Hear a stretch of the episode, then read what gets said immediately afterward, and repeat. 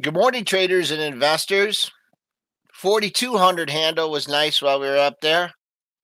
4,100 handle will be nice, but we need to rally 40 to get there.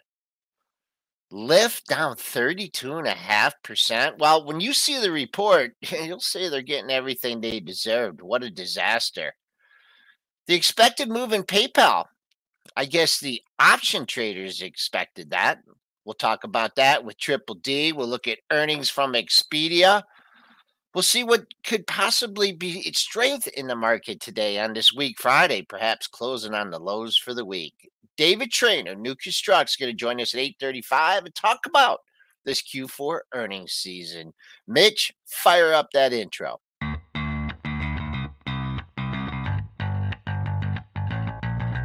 Coming to you live from downtown Detroit, this is Benzinga's Pre-Market Prep with your hosts, Joel Elconin This is a volatile puppy here, isn't it? and Dennis Dick. I'm bidding a penny. I'd buy that stock for a penny.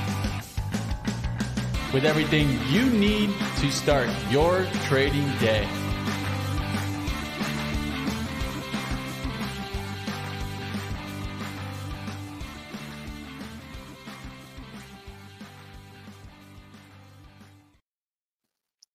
Okay, welcome back, traders and investors. We're trading just off the lows of the pre-market session. We're down 28 handles at uh, 40, 63, 75.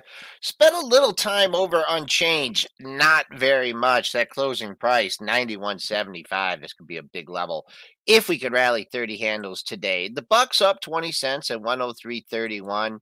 Uh, bonds down just a tad at 127 and 17 30 seconds. Crude getting the old Russian oil output cost bump up a buck 41 at 79.47. Gold getting farther away from 1900, down 440 at 1874.10. Silver trying to remain in the 22 handle, down a little over six cents. And Bitcoin, Bitcoin down $205 at 21,805, but holding up pretty well. Uh, let's bring in uh, Triple D here. I know he's excited to talk about the PayPal earnings. He wants to talk about the Lyft earnings. Uh, Triple D, what's out there? What are you seeing out there for the after hours trading? Um, I'm seeing tech wreck. I'm seeing continuation of what we saw last night, which was somewhat predictable because we know the two day rule. And I haven't talked about this for a while, but when you get a reversal in trade, which we definitely got for a lot of tech stocks yesterday, there is usually follow through the next morning. So usually it's predictable that if you're shorting some of those tech stocks into the close, that they're possibly going to open down the next day. And then we're actually seeing a couple of leaders fall down here too this morning with Tesla um, and Nvidia both giving back here. Um, I do have some Nvidia position on for a day trade, so I'll limit my comments there. But just telling you the weakness here now, hitting a little bit of those le- that leadership as well. Complete turn yesterday. I mean, rug pull to the Bulls, Bears swinging back heavy, still in a trading range though.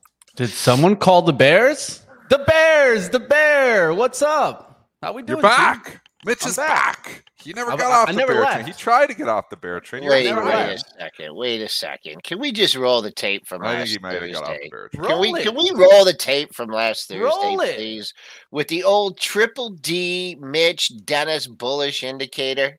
Well, we talked about this rug on at the close. We talked about this on uh, at the uh, excuse me the closing print with Jeremy Newsome.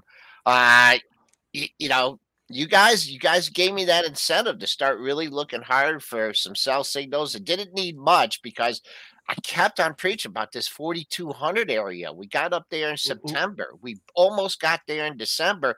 Miraculously, we got there in February off not such a great earnings season. And, you know, Pump and Powell, I mean, he did his part last week. We didn't immediately uh, come off that area. But uh, Dennis, I'm glad you mentioned the tech because, and, and this is just not specific to today. This is why I kind of feel that the highs for the year are in. And It's maybe kind some- of now. Yesterday, you were convicted. Stop. On the closing print yesterday, you said you were convicted. I'm convicted. I haven't the, been the convicted. high for the year is in. I even tweeted it out what you said. Yes, the okay. high for the year is in. as well, now I'm saying the old time highs are in. For the all time highs are in. We're never going back. this is ever again. Sell stocks are going down forever from this point in time. Joel, then That's you're retiring today. You're selling all your stocks. You're done. Oh, uh, I wish I could. Wish I could. No, it's just it's just these top components that I think as long as you have Apple, Microsoft, Google, and Amazon, just such a big part of this market. I mean, what would it take? You talk about the market getting back to all time highs. I mean, what would it take to get Google back there or Amazon there or Microsoft there? I mean, and it it just doesn't seem like you can do it until we get some change. I mean, we get this rotation, but as long as you have uh, such a drag, I mean, look what Google did over the last couple days. Well, Google's I mean, its own fault. Yeah, you know, we know that. I'm buying my Google back at 85. We know I sold Ooh. half my position before the earnings because I didn't want to take it through earnings, which that wasn't the reason it sold off. It sold off because of the failure of its of its AI product. I'm coming back to 85. I'm buying half of it back. It's 95. It's got two. It's got over halfway there. No sense going into it now because trend is broken and everything. So I think you're going to have a redate maybe with the GOOG at 85. That's where I'm going back long the Google that I just sold at 109. Hmm. I mean, 85. I'm not sure where I sold the Google. I thought I got, oh, it's the Google Al. I own the Google Al. That's what I'm looking like. Oh, that's very different there, you know. Well, they're about the same though. Must have been 107. I have to go look where I thought I got 109, but I guess I didn't. But I, unless that was after hours, I don't think so though. Uh, it it uh, for the L. I mean, it made oh. a, a triple top at one oh uh, just under one oh eight or at the one oh eight area, and the Goog. I don't know. They trade. Nah, it's pretty much same with the Goog and the Google, but uh, you know, not a good morning, Dennis. I mean, they're hitting the tech. Uh, we did have a little rally near the end of the day, so that made people, you know, a little bit optimistic. But uh, just the overnight selling is uh, putting a lot of pressure on the tech stocks and just about everything else. We got to go to this Lyft report. Oh, yeah. I mean, all right. I mean, come on. We'll, this we'll is horrible.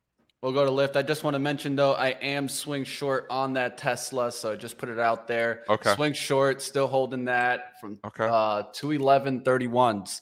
So it doesn't look too bad there. Holy on Mitch, Tesla. you got the top. You're like just just, just take oh. trade Tesla. Who who's been shorting Tesla the last two weeks? Top. Who's been shorting Tesla the last know, two weeks and making person. money? You making money. Must, Money Mitch is the only person that has been shorting Tesla over the last month and been making money on it. That's making impressive money. money, Mitch. All right, let's keep going. Let's get towards that Lyft disaster stock of the day. Uh, definitely I, I don't know who's calling the Lyft. You, you might not even get the Lyft if you keep calling for it. They might get out of business soon if they keep losing like they are. EPS, a loss of 76 cents, missed the 13 cent estimate. Sales up 1.18 billion, beat the 1.16 billion estimate. Lyft Q4 active riders were up 8.7% year over year revenue per active rider up 11.5% year over year, but they see Q1 revenue at 975 million versus a 1.09 billion estimate and definitely taking a hit, but surprise loss on that, 76 cents on the loss there. This is an epic disaster. And I mean epic disaster because one, Uber's numbers were solid. Two, Lyft is supposed to be profitable this year making money going forward. And all of a sudden, back to the loss column with like a vengeance, like major losses. Uh, Twitter follow. You should follow this guy, Westlake Wasteland Capital. It's at e-commerce shares. He broke down this Twitter report or this uh, Lyft report, and it was fun. Um, he doesn't hold anything back, but his major concerns. He had a lot of major concerns here, but talking about R and D, saying they spent 800 and 56 million dollars in R&D last year. And just to compare, he says Tesla only spent 3 billion. I mean, you got basically he says you're a taxi dispatcher is what this is what Wasteland Capital is saying. You're a taxi dispatcher and you spent 856 million in R&D. What's up? Why spending so much money in R&D? And if you do look and break it down, the cost of the revenue went up substantially last year. Yes, you know, their revenues overall went up, but I mean, you've got to think there's got to be some efficiencies here eventually. This company's just finding a new way to lose more money. I mean, they were supposed to be profitable this year and they were supposed to make money this quarter. This is a disaster. Stock giving back in three days, giving back its entire January run, Joel, the entire Okay. thing. I know. It, it was up 70% in January. It gave it all back in three days. I guess when you're dashing for trash, make sure you get out in time. Because if you don't, that 70%, poof, gone. Have fun. Make don't sure you know. Make sure you know what day the trash man is coming to pick up the trash. Uh, yeah, earnings. if you miss it, I mean that, that was that was the other thing. I mean, some of these gains, right? Uh, Tesla, Lyft, all these seventy percent, fifty percent, sixty percent. Some of them were like hundred percent. I mean, that's just not. That just is not a a, a a normal market. Those are those are decade gains, gifts, right? gifts, gifts. Yeah, absolute gifts. So I mean, and that, you know, also some of the trash stocks moved up. I could talk about this technically, and the only thing I'm going to say is someone's making a stand here at the 1075 area. I mean, they are just absorbing everything that is thrown out them. Pre-market low 1073. You know, whether they're going to get smoked and this thing's going to go down to the low of the move at 966. I see some other daily lows, 1056, 1006, but I'm not, you know, I, it's just not bouncing, but just seems like you have just someone bringing in. Maybe they have some options. Maybe they have something. Maybe they're trying to lock it in. But man, that uh, t- 1075, I would just keep an eye on that as a potential support. That's a capital P Well, well, one. you know what the fun thing is? The low of the year, Joel, the low of the year, and I can't believe we're talking about this because this stock was up 70% three days ago. The low of the year is $10.97. It see it. actually was trading through its low of the year after having a 70% run in five weeks. Gave the entire 100% of it back. It gave the entire thing back, most of it on this report this again i just i don't know I, and maybe you're going to bounce there because you're right there at, at all these bottoms. So if you're looking for a level to bounce you're you got an $11 level to bounce. But i mean are investors going to sit around here and wait for lyft to turn it around when they were supposed to start turning around right now? When we saw that fantastic quarter from uber and let's be honest the uber quarter was awesome and they're hitting that stock too. So here, as much as you know, they were buying stocks on bad news, they were selling stocks on good news the last couple days, and that is never good news for the bulls. So, and I said this on the closing print. You know what the awesome thing about being a trader is? You're allowed to change your mind. So now we go from this mentality of buying dips to selling rips. Not saying you're selling today, significant sell-off, but you know there'll be a pop. You There know, will there be. always is. There's going Like to be right more now. opportunities. So there's no sense. I don't think you have to go and panic here and sell on the whole. I don't know about on Lyft, but on a lot of these other, you know, growthy names. But writing's on the wall here that the Bears still have a major case. Uh, okay, so we, we we covered that. I'm just I gave that area. Uh, uh, one stock that I probably would not whoop up on today, and it's just a just. I mean, the way the Google's been. Let's say we're gonna have a big down day. Yeah, Google can go down again, but it's down eight cents. It's holding up pretty well, so that would not be. You know, after the two day bashing that it took, that would not be my top candidate. Did you get it uh, to to short? You did get a gap fill yesterday trying to trying to stay green. So keep an eye on that one. But uh Uber down two, it got a big um, you know, a big move. I don't know how this whole plays into the whole travel, leisure, non-recession kind of thing because I mean, this is is right now Lyft seems to be you know, standing out alone is, uh, you know, in this area. I mean, everything else. I'd be buying the Uber pullback over the Lyft, and I Oh, know yeah. Lyft everybody's gonna. And, and again, the 11's big, so if you're a trader, maybe you're gonna. That's a natural level for it to bounce the lows of the year. But I like the Uber long term a lot better. So uh, what I'd be looking for on Uber is a re. And again, I don't know if I'm buying dips here or not yet. I'm kind of switching my head to sell the rip again, but 50% retracement of the recent move, like 30 up to like the 37. So get that 33 area, another buck and a half down from here on Uber. I, I think if you stick in your long term portfolio, I think Uber is going to be the big winner here. Yeah. Well, Lyft has been a loser since day one. Since day one of the IPO, I can remember watching this. I mean, this thing opened up and went to like 85 or something like that. 88 opened 87.24, went to 88.60. on the first day, and it ended up it closed that day at seventy eight twenty nine. Now I'm not going to bring up the dailies to to see what it did the next day, but I'd be surprised. I mean, it probably got back over that closing price at seventy eight twenty nine, but uh, there's a look at uh, at Lyft and Uber. You're only you got- a buck and a half off all time lows on Lyft. So most people who have been holding this are losers, um, meaning that they not losers, but they're losers on this position. So 10, I, 11 bucks. You got you got good support here at 11. It's a natural area for maybe a day traders to bounce. Starts taking that out. You know, stop yourself out at. I think you probably stop yourself out at like 10. Maybe that even the 1056, which was the low from the 30th. Maybe you give yourself 50 cents or something.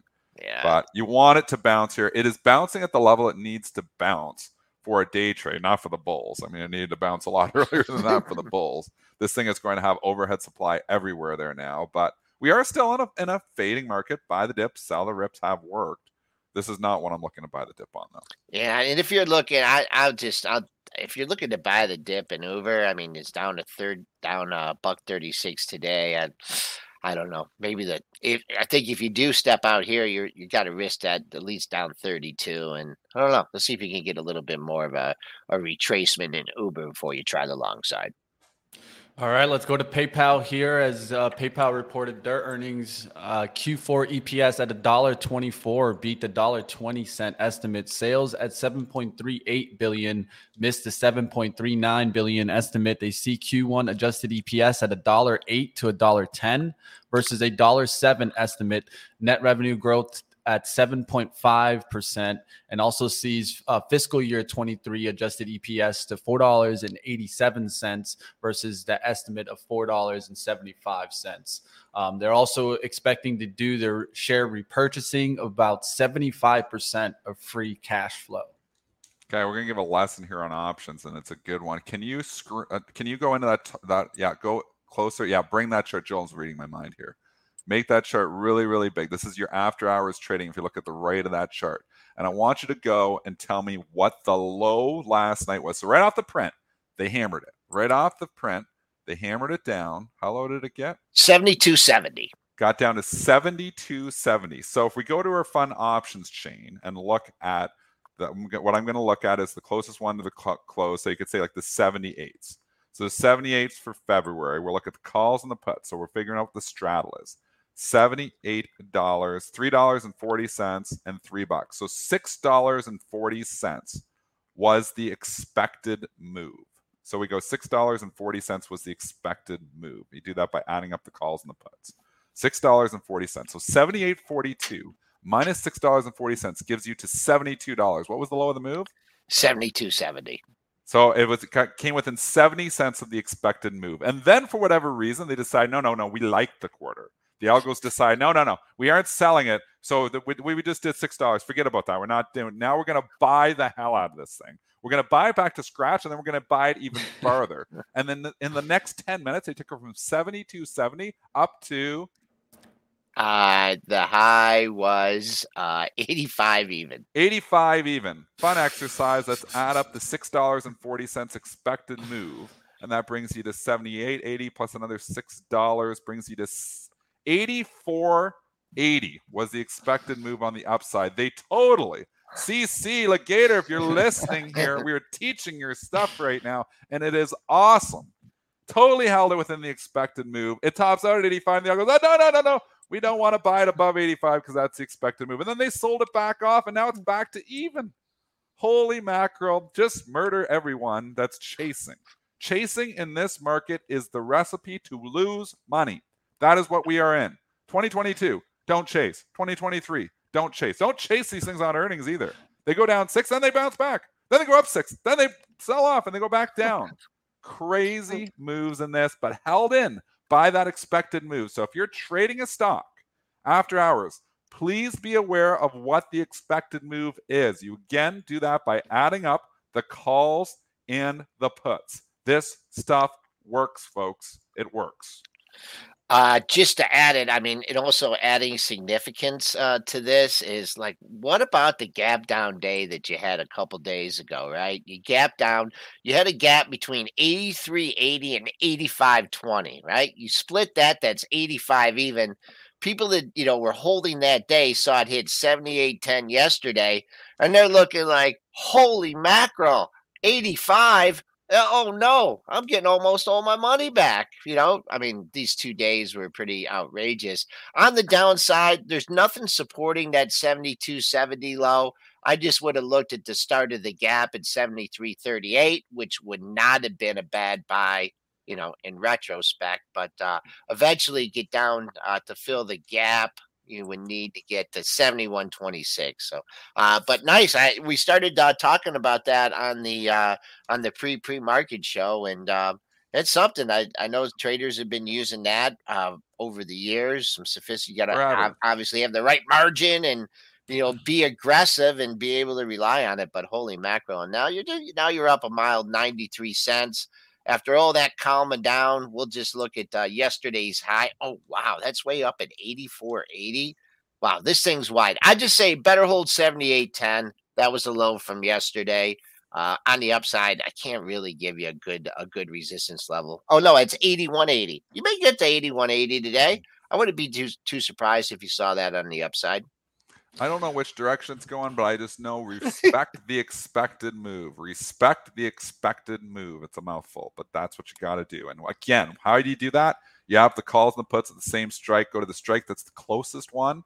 You can go a little bit farther, but the easiest to go to the closest one with the lowest expiration, and then you get your expected move. So just teach it one more time for you latecomers. The way I did this on PayPal is I went to the 78 calls and puts for the expiration of February the 10th, which is today and I added up, you know, and the options are not open right now. So we're looking at the closing prices there 340, 305, 350. I was kind of middling it because I was looking at what the closing spreads were, is how I was getting a little bit more accurate, but it's 340, 340, 345. And then, so you add up those two, you get to the 680 that I was adding up 340 and 340 is 680. $6.80 means up, down. Why is that the case? Because if you bought the calls and the puts, that's where you'd have to go to make money. So you're saying, I think it's going to be a crazy move, but I don't know the direction. I'm buying the calls and the puts. That's the expected move of $6.80. All right, let's get to oil now. Let's talk a little bit about as oil catches a spike today, as Russia will cut oil output 500,000 barrels per day in March. Um, this was reported on Friday, and you guys can see it's causing some of these oil stocks to spike. WTI did a spike over 80. Been really close watching to see if we're going to get into the 80 or the 60 handle in oil. If we're in the 80s, I can see these stocks continuing running. If we're in the 60s, maybe we finally start seeing energy turn around. Right now, it's looking like we're back towards the 80s. We're in the last two days, yesterday and this morning, we have now went back to 2022, where they hate the growth stocks and they like the value stocks. And if we look this morning, if I go to my you know screen, I'm looking at what's trading up. All the oil's trading up, but then you go consumer staples are trading up. They're a little bit defensive you can look, you know, uh, basically, and the drug stocks are trading higher. Some of them are trading higher. Lilly's trading up two bucks. The other ones are barely down. Some utilities. So this market's all of all of a sudden just going full defense. Funny how this works. You know, the rotation has just been value to growth, growth to value. It's been going like this for the last six months. Value growth, actually, really Octoberish. Value growth, because before then, some of them were selling everything, but value to growth, growth to value, value to growth, growth to value. We've been growth to value or for most of 20 back half of 2022.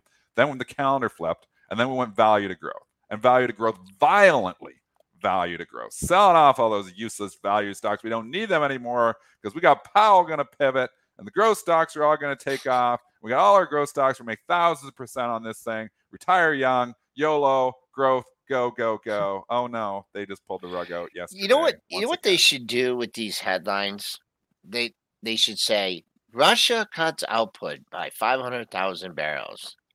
And everyone else is greasing the pumps, baby. They're saying, we'll make up for that. No problem. No problem at all. And then you get a pop over 80 bucks to 80.33 and now you're a buck and a half off this high. We have seen, I mean, it's been a while since we've heard the Russia or the OPEC, you know, pulling the old, uh, you know, we're going to dampen supply trick. And then you see the same thing, you know, boom. And you'll look in a, couple weeks and probably even Russia. They're like, oh, we'll say 500,000, but you know what? we'll sell into this rally here. We'll get this thing over 80 bucks and we'll still do the same amount of production. So that's my, you know, that's that, that that's my um cynical take on the oil move, if you guys don't mind. But I want to be consistent with my cynical. The P's takes. are low. P's are cool. Low P's are cool again, just for at least for a couple days. We don't know. We could switch back again. Obviously, use your leaders. I mean, and actually, yesterday Tesla and Nvidia were holding up fairly well. It was the rest of the market. Who has been the leader on the downside has been the Goog monster. And oh, I, Yep. again, maybe it's just getting to the point of oversold because it's actually up here this morning. So maybe it's just like Yes, seller I think so, exhaustion yeah. on this thing. We've been going down for three straight days because their AI product gave them a dumb question and gave a dumb answer back. And we punish, you know, this thing to the tune of 10% off the market cap or more, actually, about 12% off the market cap for this. I think it's been severely punished enough. Uh, but again, it's come this far unless they come out with something really cool, you know, and say, oh, yeah, well, this is the reason this happened and it's never going to make a mistake again. I don't see it bouncing right back from this. So I'm going to wait. Again, I think I'm going to buy some of the stock that I sold back in that 85, 86 area. What what's it what's with this AI thing? Ha- haven't people been working on this for a long time? I mean, it's just because this uh, Chat GPT got going. I mean, look what they did. Look, I mean, people. So, that so here's what they're saying on Twitter is that because Microsoft jumped the gun and got their product out so quickly that it pushed Nvidia or it pushed it pushed Google to get their product, which they've been working on, get it out there quickly as well. So it's not perfected. They got it out there too quickly, didn't get it perfected. Obviously, they're showing it off, and you know it gives the wrong answer, and that's the end of the story. And it kind of killed ChatGPT altogether, not just for Google. Like, look at the Microsoft chart, Joel. yeah, I mean, boom, yeah. you know, all of a sudden it's like maybe this technology isn't as good as we thought it was. Ah, 276 down to 260. So if you want to get in, you think Chat GPT is the future. I think AI is the future. I don't know if we're even going to be talking about Chat GPT a year from now. I'm pretty confident we'll still be talking about AI a year from now and 10 years from now. So I am still a big fan of artificial intelligence. Um, I did buy some IBM in my long-term portfolio. It's a value trade. Um, doesn't look great on the chart, but you know, I'm not all about technical. Sometimes I'm just about valuation. And I think if we're going to start focusing more on AI, I do think IBM is a sleepy play. It's not one of the ones you're going to think about. But again, what are you paying? What's the what's the multiple on IBM there, Money Mitch?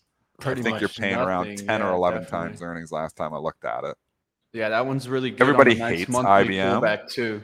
You wonder if it could get some love, and maybe they're going to fail it. Like we, I thought it was a blockchain. It's 13. The P is 13. 13, 13.9. Yeah. Yeah, Uh, it's it's a value. You know me, I'm the value long term guy. I get the nice little dividend in IBM. It's pulled off the high. Somebody's saying, "Why don't you wait for 115?" I was like, "Well, I thought I was going to 115. I wouldn't be buying at 133. Obviously, I don't think it's going to go that low. Maybe you should wait. Maybe you're going to get back that low. But I think if we start to turn into more value type stocks, I think IBM gets some favor. I mean, like a day like today, IBM isn't even down. So remember, IBM actually moves opposite sometimes to some of these other growth names. You got to know your relationships. IBM is a value stock. It is not a tech stock. It, you, The saying, "Well, you're talking original about- AI, of course it's tech right? It's value tech though. Value. It's Watson. Yeah. Watson, right? Well, that's Don't what- forget they- about they Watson. AI. This is their field. Maybe it's they get Watson, AI. Come on. I, I, and everybody's got it for dead. Everybody's got it for dead, and maybe that's the case. But I'm taking a shot. I've taken. I've ta- had some luck with IBM before. It's You 20 have, points yeah. off the highs. It had 153 back two months ago. It's been getting hit because who wants low PE stocks that make money? They want high growth that makes no money. They want zombie companies right now. Is I think if it turns back, I think IBM will come this, back the favor. this is the area. This is where it, and uh, actually, I can remember talking about this on earnings day. It was uh, back at the end of January, and I just I did the fifty percent retracement. That was one thirty four thirty eight, and I just looked. You know, there was a couple other lows in that area. Uh, so what you need, Triple D, is you need you know just to hang in here. You know, a couple more days because uh, you know it's kind of thin here between one thirty five and one it's kind of a scary spot. It is, but yeah, like don't like don't fall in love with this one. I but eh, So but get I out. think well, I wanted to put in the long term portfolio, so I don't want to just sell it because it goes down a buck. I know, You I know, think if it takes out the low of the move, maybe don't hang around though, and then try to get yeah. I would. Yeah, I stop mean, myself not- out at 132 ish. Yeah, that well, the low of the move is one thirty two ninety eight. So, um, you know, In this yeah, I mean, market, I'm yeah, tell you that give yourself a little room. Yeah, in this market, you get stopped out on everything. If you're using stops, yeah, the volatility out there, you those get algos. stopped out on pretty much everything. It's wild. You know that Rivian. Think about that Rivian trade. I should have been stopped out on that four or five times. I actually ended up making money on it because I was still like, well, this growth is still in favor. And I think Rivian's eventually going to come back in favor. And it made a new low on the move. And right after it made the new low on the move was the Gil Morales undercut and rally trick. Yep. And boom, that was what, you know, the catalyst started. So these things like to make a new low to hit the stops, to shake everyone out, and then they like to rally in their face and even sucker in shorts. The stocks like to make new lows. So it's hard using tight stops in this market. As a day trader, you have to do it.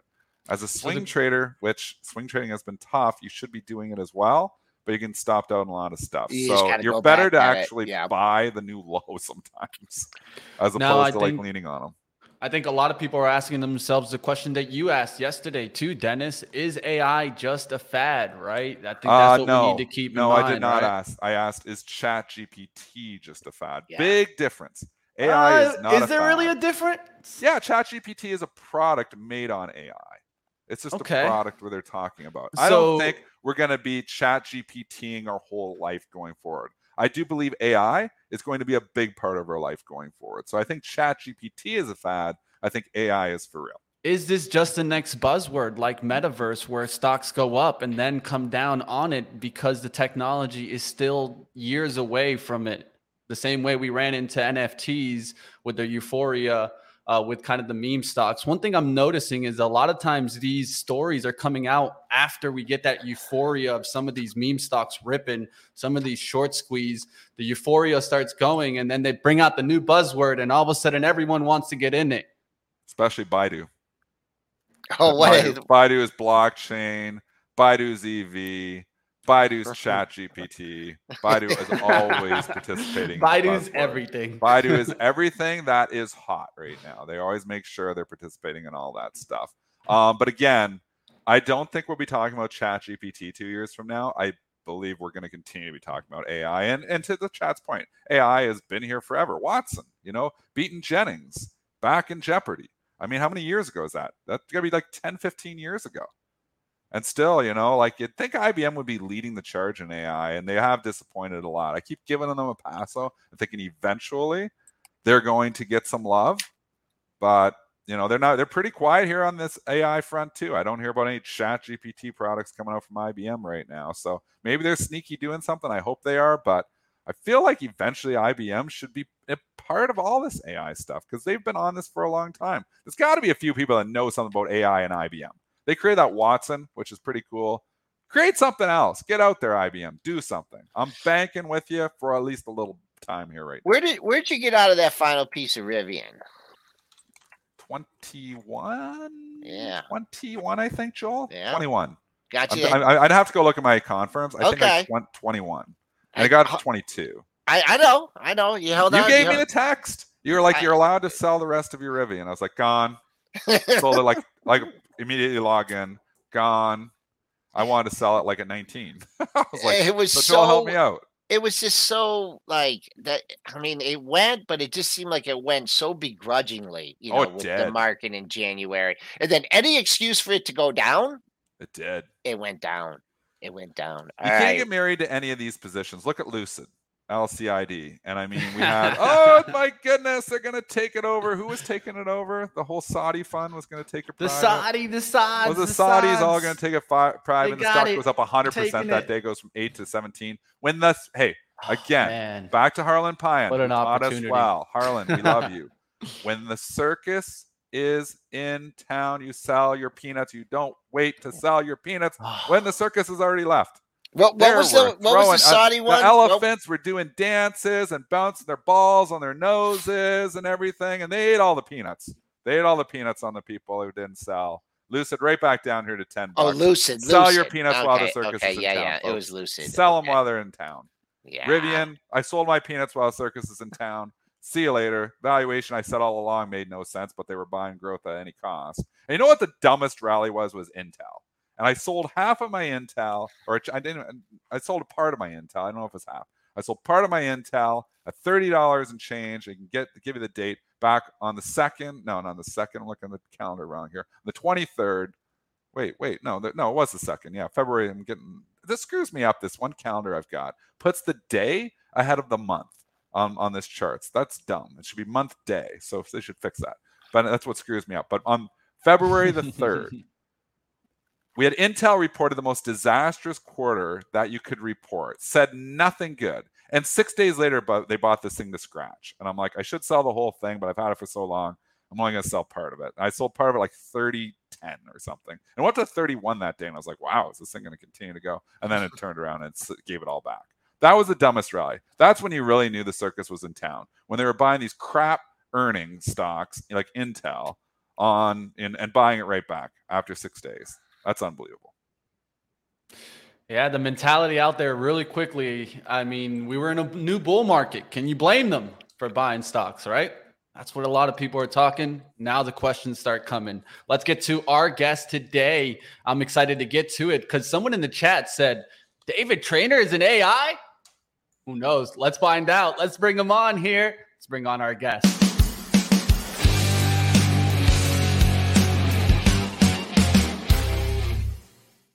All right, David Trainer, founder and CEO of New Constructs. Welcome on. It looks like you're AI today. So give us all the answers, David.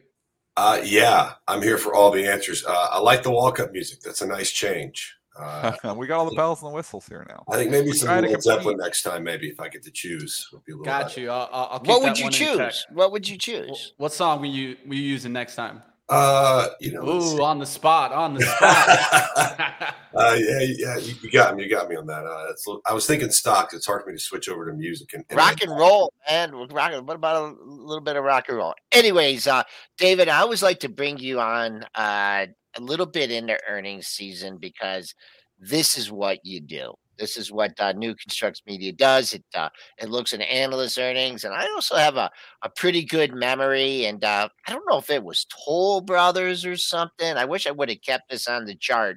Uh, we had you back a few earnings uh, reports ago, and you said that this stock was being priced as if they were never going to sell a house again that they were never going to build a house and sell a house, and that that turned out was it Toll Brothers or was it one of one of the other? It may have been uh, D.R. Horton. Okay, okay. I know it was. I wish I would have kept that on the chart, but uh, anyways, what a confusing earnings season. We mm. brought you on to bring clarity to it. Numbers, you know, some good, some bad. Guidance not great. They still bought stocks up. Let's look under the mm. hood. What did you see in the Q4 earnings reports? I think we see an economy slowing, and I think uh, inevitably, you know, we're going to see some impact of this huge amount of tightening. The idea that we're going to somehow navigate through all of that, uh, I think, is is uh, unrealistic. Uh, our our machine learning AI has been been signaling that margins, returns on invested capital, were sort of spiking unrealistically high, uh, and um, economic earnings, which take into account the cost of capital we're we're already starting to bring that down. Um, and so uh, we think that the, the headwinds of a higher cost of capital and the resulting impact on demand are going to bring returns on capital down as well. Uh, and so, yeah, we're gonna we're gonna see a much more mixed earnings environment for a long time. The strong companies are going to do well. The weak companies are going to do weaker or do worse.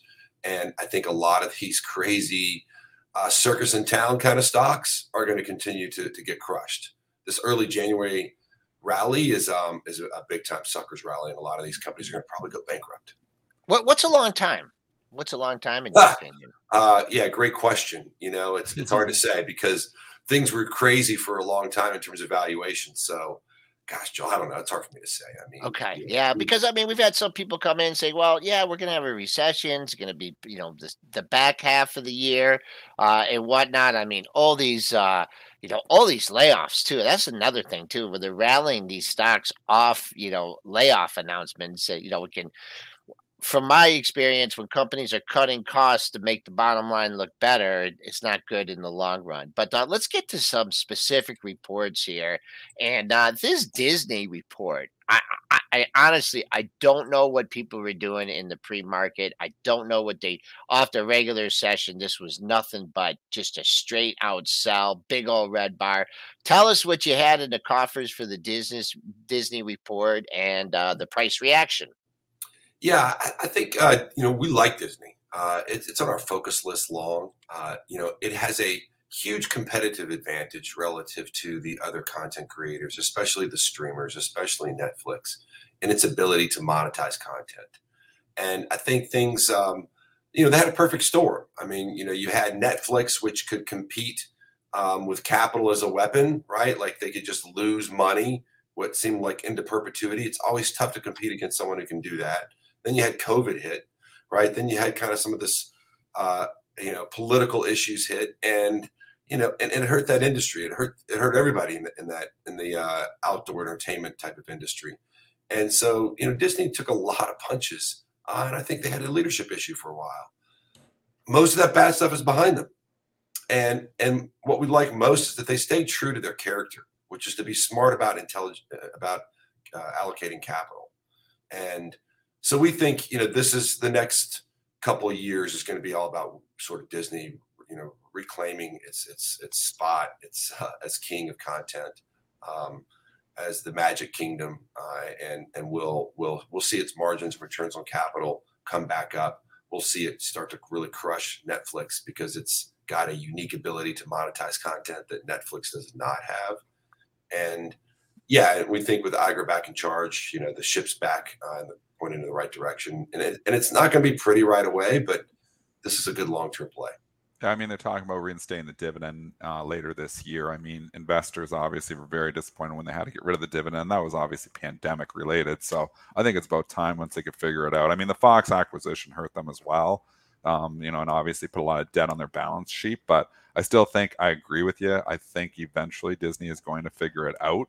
Um, I do think this thing has had just too much too fast, which is why it had the reversal off the earnings. It was up from $85 to 120 basically in a straight line. So I think it just needed to cool off. I think actually this is a you know not necessarily today, but this is a stock I would have on my shopping list. So all right, I'll go to David now and ask him a little bit on these kind of zombie stocks. I'll call them that have been hanging around. Are we finally going to start seeing stocks like Affirm disappear? Stocks have just been burning. What do you think about that, David? Yeah, I mean, I think uh, you know this is to Joel's question. What is what is the short term? What is the long term? Uh, you know, I mean, who would have ever imagined we live in a world where a company is literally entering bankruptcy and, and, and like Bed Bath Beyond and it rallies 20, 30, 40 percent. Same. I know it's insane. I mean, it's yeah. nuts, right? Um, the meme stocks. I mean, this extreme dilution that the get that the um, AMC shareholders are experiencing with the whole ape thing. Like it's just a complete and utter ripoff, and it's like they're just they're just running off the cliff. Like, yay, here we go. We'll we'll, do anything to be a Bored Ape. Uh, it's really at the end of the day, it's really pretty sad. So, uh, but I do think that the sort of spike in liquidity that we saw at the beginning of the year sort of caught a lot of um, investors off guard nobody really thought that that the Fed and the Treasury were going to kind of like get behind the tightening curve, and that's kind of what happened. That's what fueled this rally. And I think that has uh, that has ended, and the tightening is is sort of is, is starting over again. And so these companies are going to get choked off capital, and they're eventually going to get choked off capital anyway. Really, the deal that Bed Bath and Beyond shows you just how bad a deal companies are doing for investors to stay alive. Yeah. And there, you know, no one's just going to throw any more money after these zombie stocks, these zombie companies, because they're just losing so much cash. Firm's a great example. Terrible business, terrible cash flow. They're going to have trouble getting people to, to lend more money to burn so they can burn it right. Uh, and they're going to have to just cut, just cut, cut, cut to the, you know, don't grow anymore. And then, and then we see just really what they have, which is no business at all.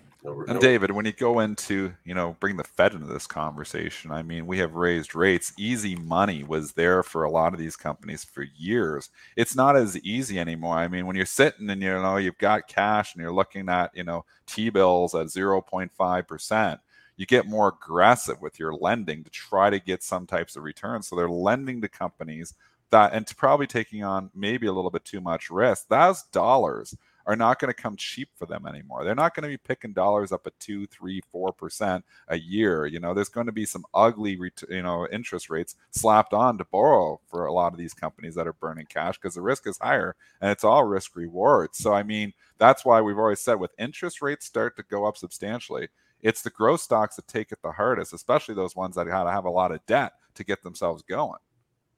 One thousand percent. That's why we created the zombie stock list last June when the Fed really officially pivoted to a tightening approach that we thought was going to be persistent for a while, and, and that's that's that's you read our reports. Like the easy money's dried up, Dennis. Right? Like no one's going to lend money on the hopes that just that money. Well, the understanding that that even if that money gets burned, there's going to be someone else to lend more money. Uh, as soon as that line of thinking or that type of thinking stops, then like it's, it's over, right? I mean, it's like, well, if uh, we're losing money, we're going to get back to a world where people don't lend money to companies that lose money.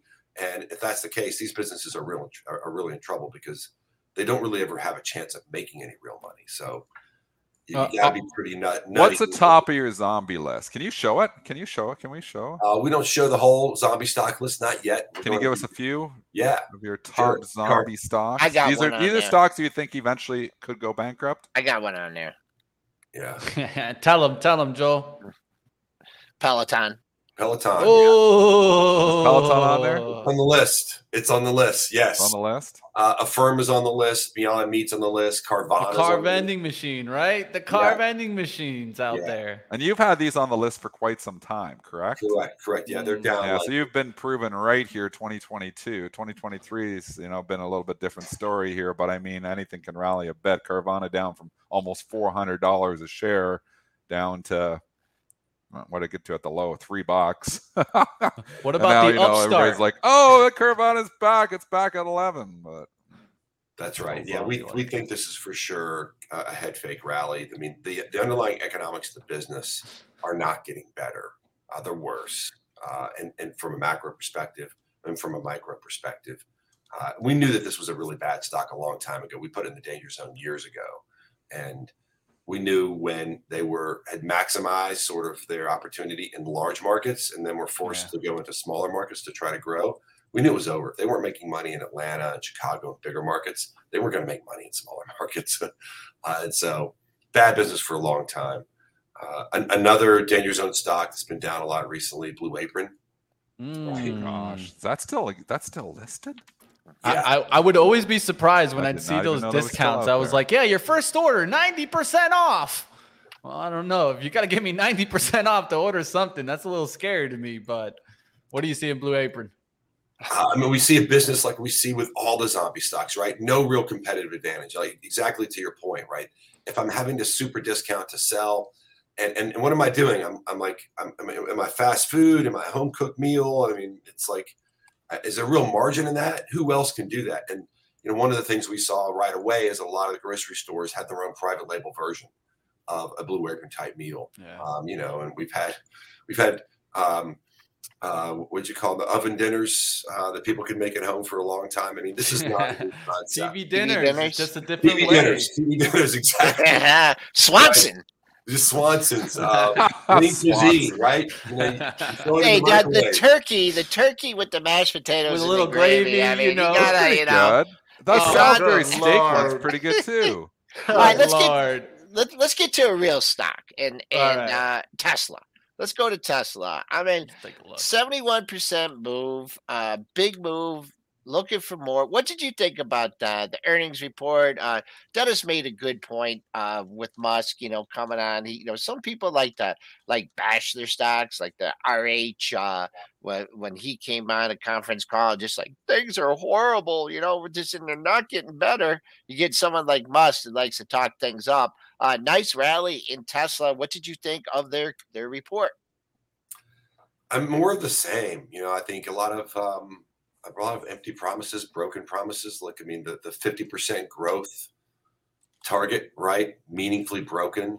Uh, we're seeing demand wane. We're seeing the channel stuff. We're seeing pricing power erode. All the things the Tesla bulls have sort of championed for a long time have worked. I mean, sorry, are no longer working, except for stock price, bro.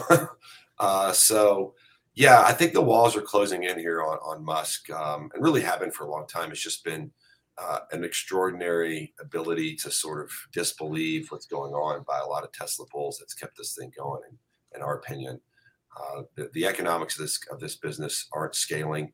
Uh, I got a great quiz for you guys.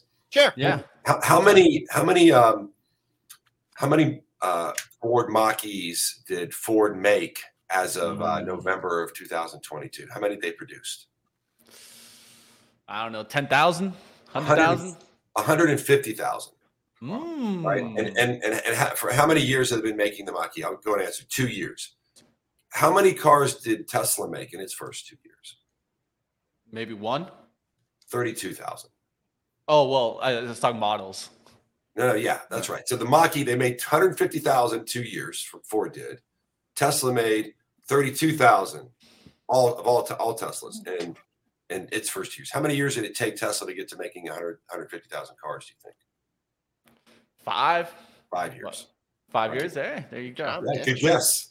But the, the point being, right, the, the, the legacy automakers are going to scale into making EVs way better and way, Way more faster. profitably. Tesla burned Mm. millions and billions. Ford is already being is, is already profitable on, on the Mar, on the Mach-E. Not immediately, but at scale, they're going to get there much faster. And that's not just true for Ford. It's GM, it's Volkswagen, Volkswagen, it's Mercedes, it's BMW, it's uh, you know, it's Hyundai, it's BYD in China. Um, you know, the, the world is about to crush Tesla when it comes to EVs, and I mean, it's just a matter of time. And, It's and just people- competition. I mean, the pie is going to get bigger, but Tesla isn't going to be 60% of that pie. It's just, you know, the math. I mean, I look and I'm like, it's so many different options now. Like they're in the EV in five years, we're going to have every major automaker is going to have all kinds of different EVs to choose from. So you don't have to go Tesla. There'll be all kinds of choices. And this is what I think, you know, keeps me out of the stock is that um, you know, maybe at hundred dollars, maybe the valuation finally became somewhat more reasonable, but it's just always traded with like, we're going to hold 60% of this pie and this pie is going to grow forever. And it's just, you know, unreasonable to think that they're going to hold that 60% when you have so much competition coming in. That's my biggest issue. I think the pie gets much bigger. I think Tesla's a piece of that pie, but it's not a 60% piece of that pie. I think you're going to need some leverage, some government subsidies like we had with the gas guzzlers to turn in the gas guzzlers into uh, kind of instead of efficient gas, turn them into EVs. That's the only way you're going to get the consumer to actually pivot there, anyways. Uh, but David, I wanted to ask you about the buzzword of the year, AI. What do you think about it, and where do you see opportunities? Uh, well, you know, we're big believers. I mean, we've been using machine learning for over 20 years. We, we were doing machine learning before machine learning was, was cool. Uh, and we think it's it's super powerful. Uh, you know, the, the cool, the, the, the most, the biggest difference, two big differences these days, right, is that the processing power, computing power, is so much stronger that we can get the machines just have such a computational advantage over humans in terms of the amount of input they can take in that that's a big advantage. Number two, the quality of instruction given the machine is much much better. And because of the machine's ability to take in more information it can discern a little bit more between good quality and bad quality identify more patterns. So that's created a big step forward. We've seen the same thing with our technology right? We've been we've been parsing out 10ks and 10qs uh, for 20 plus years having experts go in and fastidiously mark them up to show the machine what's right. And you know we reached a certain critical mass of expertly marked up filings that we can now go through these filings much faster, produce much higher quality results. That's been proven. Uh, and I think we're seeing these other AI technologies emerge as well. And look, you know, a lot of it's just like, Mitch, I mean, there's no shortcut. Like, you just got to go pound away at just preparing the machine with good data. Um, the one thing I do want to point out is that AI is not like a magic program, it's really strong computing power and then it's really good training data right? Yeah. machines are not they're not sentient yet. We're not like 2001 right? You know or any of these sort of sci-fi things where machines can talk to you and figure stuff out. They can only do what they've been told. Their ability to take on increasingly complex instructions is great right? And to process those super fast is great but they're not figuring anything out new. They're not creating new patterns yet. So uh, you really need to be careful things that are black box, watch out.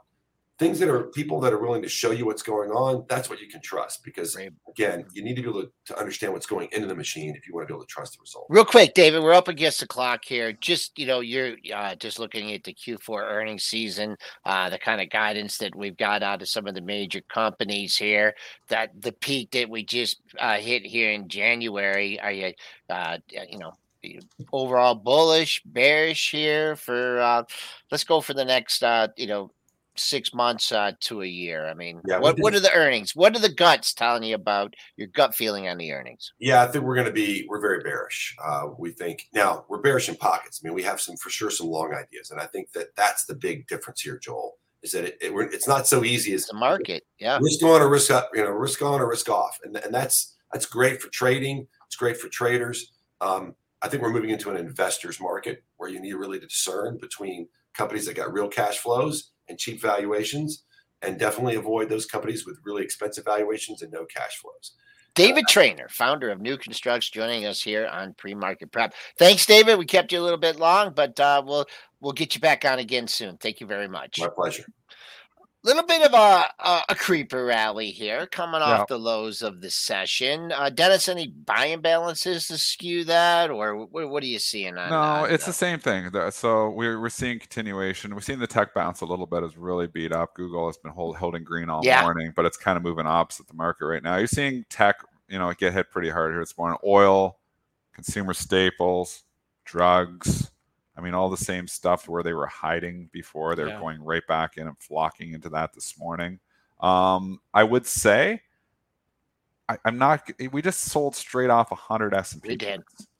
So again, you've got to just kind of have perception when you're looking, you know, and saying, "Oh, now we got to sell." I mean, if you're doing it now, you're probably doing it backwards again. We're probably gonna have another bounce here. That's going to give another opportunity. The bulls are not dead by any means.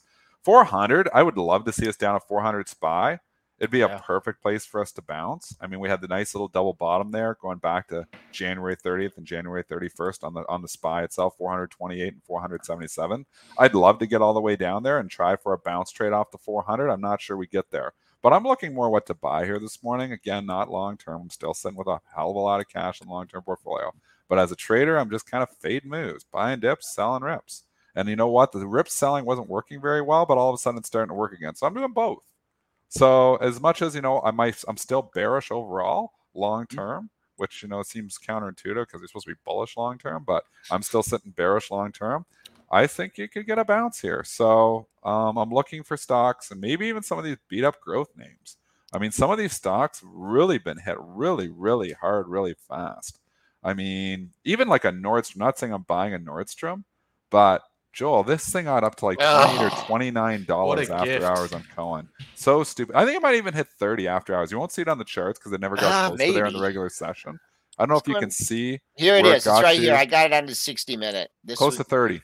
that's why I that's why I like to keep the si- people ask, you know, why do I have two pre-market charts? Well, the uh the one above uh, underneath this, the 15 minutes gives you more of the pre-market action. But uh if you go a little bit farther out and then you throw in the 60 minute here, uh you can see how ridiculous it got. It got to 29.90, Dennis. Uh pretty good. Wow. 30 bucks. Big 30. hole numbers coming to play again. We're all the way back to 22 five days later. And I mean, we're right here at the point where we're almost filled the whole Cohen gap. So now you're looking, you're like, well, I mean, it's still got Cohen in there. He may do something else. I mean, now I'm like, Yeah, he sold. I'm almost sold. well, no, we'd see that fine. If he's doing that, he's going to start to get into some trouble. So I don't think he has sold. Um, and and you'll see the filing probably go by if he did. However, maybe not if he's as he's small enough. But I I think not saying, but twenty two dollars is a logical bounce spot for this. So I as a wonder day trader if, here, uh, who's the guy that was trying to push Disney around, and he, he said that he's done with this proxy fight. Um, come on, it's it, the the guy that uh, get, really got Uh, involved with Disney and wanted him to. He was on CNBC the other day doing the victory lap. Elliot was it Elliot? no Peltz. Pelts, Peltz. Pelts, Peltz, Peltz. Yeah, yeah, yeah. Uh, I on Disney, I would buy if it comes back near 100 bucks. It's just Okay. come up too far. It's why I sold my stock. It came up way too much, way too fast. So, I mean, we're in the market. We're still in a trader's market here right now. So, even, you know, you're looking, you like this stock long term, but when it goes up 30% a month, that those are gains you're waiting a year for. So why not take the 30% gain here? Maybe it goes up 40 and maybe you're going to regret that, but this isn't, you know, a small company. This is a big move for a very big company. And if we look from the 85 low to the 120 and a hit over 122 after yeah, hours right there, here, over here. it's an incredible 37. It's talking about almost a 50% move in the price It's- of the it's stock. like 45%. I know. Disney went up 45% in a month. You got to ring the register on that stuff. you got to ring the register on that stuff. You're not buying it at that point in time where Cramer's on CNBC and Powell's like, this stock is just the best of 120. It's your time to ring the register. You've got to take the gains. We're still in a trader's market. We're not, you know, and yes, we've been in a bull market here for since October. And yes, you know, you can still be buying dips, but we're still in this trader's market and and we're still not out of the woods by any means. So I think you got to be taking the gains as you get them. So you see, you know, big moves, stocks going up 40, you know, mega cap stocks going up 40%. It's just too much too fast. Okay. All right. I'm going to hop here in one second. I would just say, just to keep in, in mind, we got CPI coming out next week, right? And uh, we've come off. So uh, any kind of uh, uptick or, you know, worse than expected number would uh, could probably I, that's why I think you're going to see a little bit more of a, a selling bias here uh, today, Monday and Tuesday into that big print at 8:30, and then we're going to have, uh, of course, Blu Blu Putnam come on on uh, on Wednesday, who's been uh, spot on about how long it takes inflation to uh, to come down. We're going to bring him on, and uh, that's it. I'll let you guys finish up. We are off the lows of the session uh, at uh, we're 18 the handles off at 40.73 and a quarter. Uh, I don't know why, but the seven day low, if we happen to breach that pre market low, always looking for follow through. Uh, seven day low, believe it or not, was 40, 48.50. Um, and uh, I don't know. I'm not going to worry too much about that pre-market high, but if we get near that closing price of 91.75, I expect that to be resistance. So, a fun week, guys, and uh, we'll check in with y'all later on.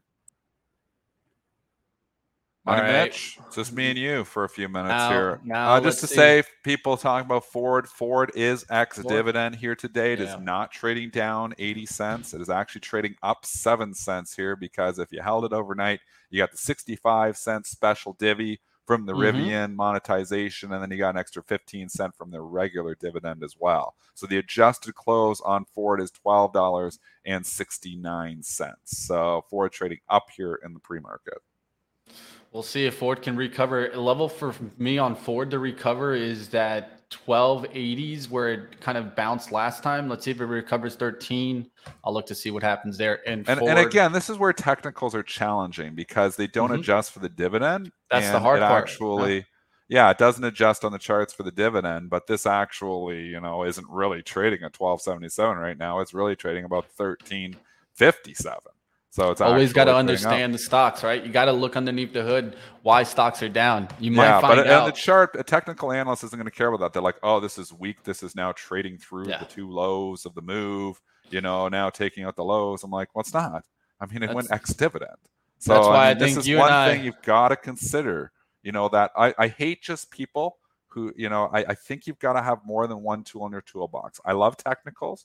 100%. Joel, Mitch, you guys do a great job on the technicals. I don't use them as much as I use relationships, but I still respect the technicals. You know, but I use, you know, I'm I'm like a, a trader with lots of different tools in my toolbox.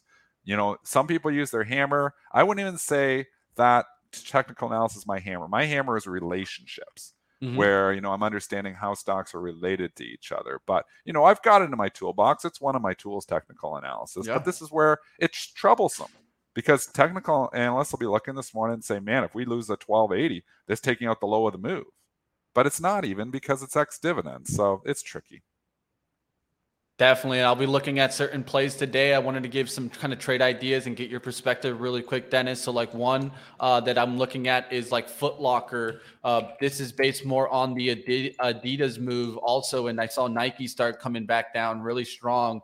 Um, you've seen Footlocker. It's been an absolute monster since pretty much back in July. This has been going up. So I'm looking to see if this is going to start turning around today. We'll see what happens there. Adidas could lose about 1.2 billion euros in revenues from the Yeezy stock. Um, so I'm wondering if this will play a little effect on a stock like Footlocker or Nike. They started coming down a little bit yesterday. What do you think about these stocks? I think retailers have run too far too fast. I think the consumer, I think we saw, you know, obviously off a few of these earnings, the Nordstrom earnings weren't great, but it got bailed out mm-hmm. by Cohen. Capri was a disaster. We've seen RH warm warning. I mean, we're starting to see pockets of weakness in retail. Now we've had this ridiculous January effect rally in all of these names. And I think it's a selling opportunity. So I'm not a fan of buying the retailers here. I mean, again, you got to look at your PEs, you got to look at your valuation, you got to look at what's sustainable, what's not. But I just think, and a lot of them have low PEs, and but they've been value traps. They've given yeah. you an out here. Some of them have rallied substantially from the lows. I think I'm more of a seller on retail. Definitely. I think it's very important to kind of catch what's going on there. I saw Under Armour's report too, and that didn't look good. You see Under Armour's action. We saw Capri take a hit. Macy's doesn't look the best either the last couple of days. It doesn't look like this is the area to be right now. We'll see what happens. Consumer Cyclical has been strong for a while. We'll see if that turns around also. There's so many names there that have been strong. And the last thing I'll just bring up, one that I wanted to see your perspective on. What about GE coming down? It's been holding in there, Dennis. I'm taking a look at that one too. Is this just too far for General Electric? Yeah, it is. I mean, this stock has just been an absolute monster. And again, if you do the spinoff, this thing isn't trading at 80 right now. And I don't know yours charts aren't adjusted either. This yeah. is up at 100 bucks right now because yeah. you got the GE healthcare. So it looks like, oh, what the hell happened at the beginning of January? The stock got killed. It didn't get killed. It actually has rallied $20 since then. I don't mm-hmm. understand the GE rally whatsoever. Um, you know, and obviously we've had I forget who it was on CNBC, major investor that said this was one of his biggest shorts because it doesn't make any sense to him at all. I don't get the pass for GE here. Um, I don't like the stock whatsoever. We'll see what happens if it does start getting a hit. And if we find a bounce today, like always, I think it's not going to be straight up, straight down. It's a market, right? We're going to get some volatility. We'll see what happens today. Dennis, you have a great one, my friend, and a great weekend. Hope you enjoy the Super Bowl. What do you, who do you got? Who do you got? The Eagles? It's you going to watch it? There's nobody stopping the Eagles. No one's stopping the Eagles. Sorry, baby. there's nobody stopping them. It's the Eagles. It's going to be, it's a cakewalk through the Super Bowl. They had obviously yeah. Hurts it, gets the MVP, the holds up the MVP trophy. You know it. We'll see what it's happens. The Eagles. Cramer's going to be happy. Monday oh, morning, oh, he's going to be ecstatic here because well, it's the Eagles. My buddy we'll Phil, see. shout out to Phil, huge Eagles fan. He ain't stopping them. we'll see what happens. Have a good one, Dennis. Take care, yeah. my friend. You guys can always keep up with Dennis Dick and everything he talks about at Triple D Trader. You guys go check it out. We'll see what happens in the Super Bowl. And don't miss on Sunday, trading in the zone. Guys, come on. Come on over to the book club. We keep growing and growing every single day. Always love to have more of you guys. And uh, until we stop growing, that, that's we're gonna keep pushing, baby. Let's go. Join that book club. We're starting up at 4 p.m. Eastern this Sunday, and it's exclusive only for the club members. They've been enjoying it. And definitely, I've heard multiple traders mention that they're bringing trading in the zone into their trading. That's what we're doing it for. At the end of the day, we're going to keep building up our skills on the book club. So definitely join us. And now to bring you over to live trading. Let's get to the action, right? If you guys want to see how I've been trading Tesla, talked about the swing trade yesterday on our new swing trade show. Don't know if you guys caught that. Start swing trading, and it will be going on all next week. We did it as an experiment to see if you guys wanted to talk about some swing trading action, and it was a hit. We had two big traders on. We're going to keep bringing on more traders like that towards the close. So I hope you guys enjoy and check out Start Swing Trading. All right, team, that's going to do it for me. I got to go pay attention to my Tesla position and see if I get stopped out in the natural gas. Hmm, I don't know. That gas out there, it might get me. We'll see what happens, team. Come on over now to live trading. We got a lot for you today. Like always, right here on Benzinga.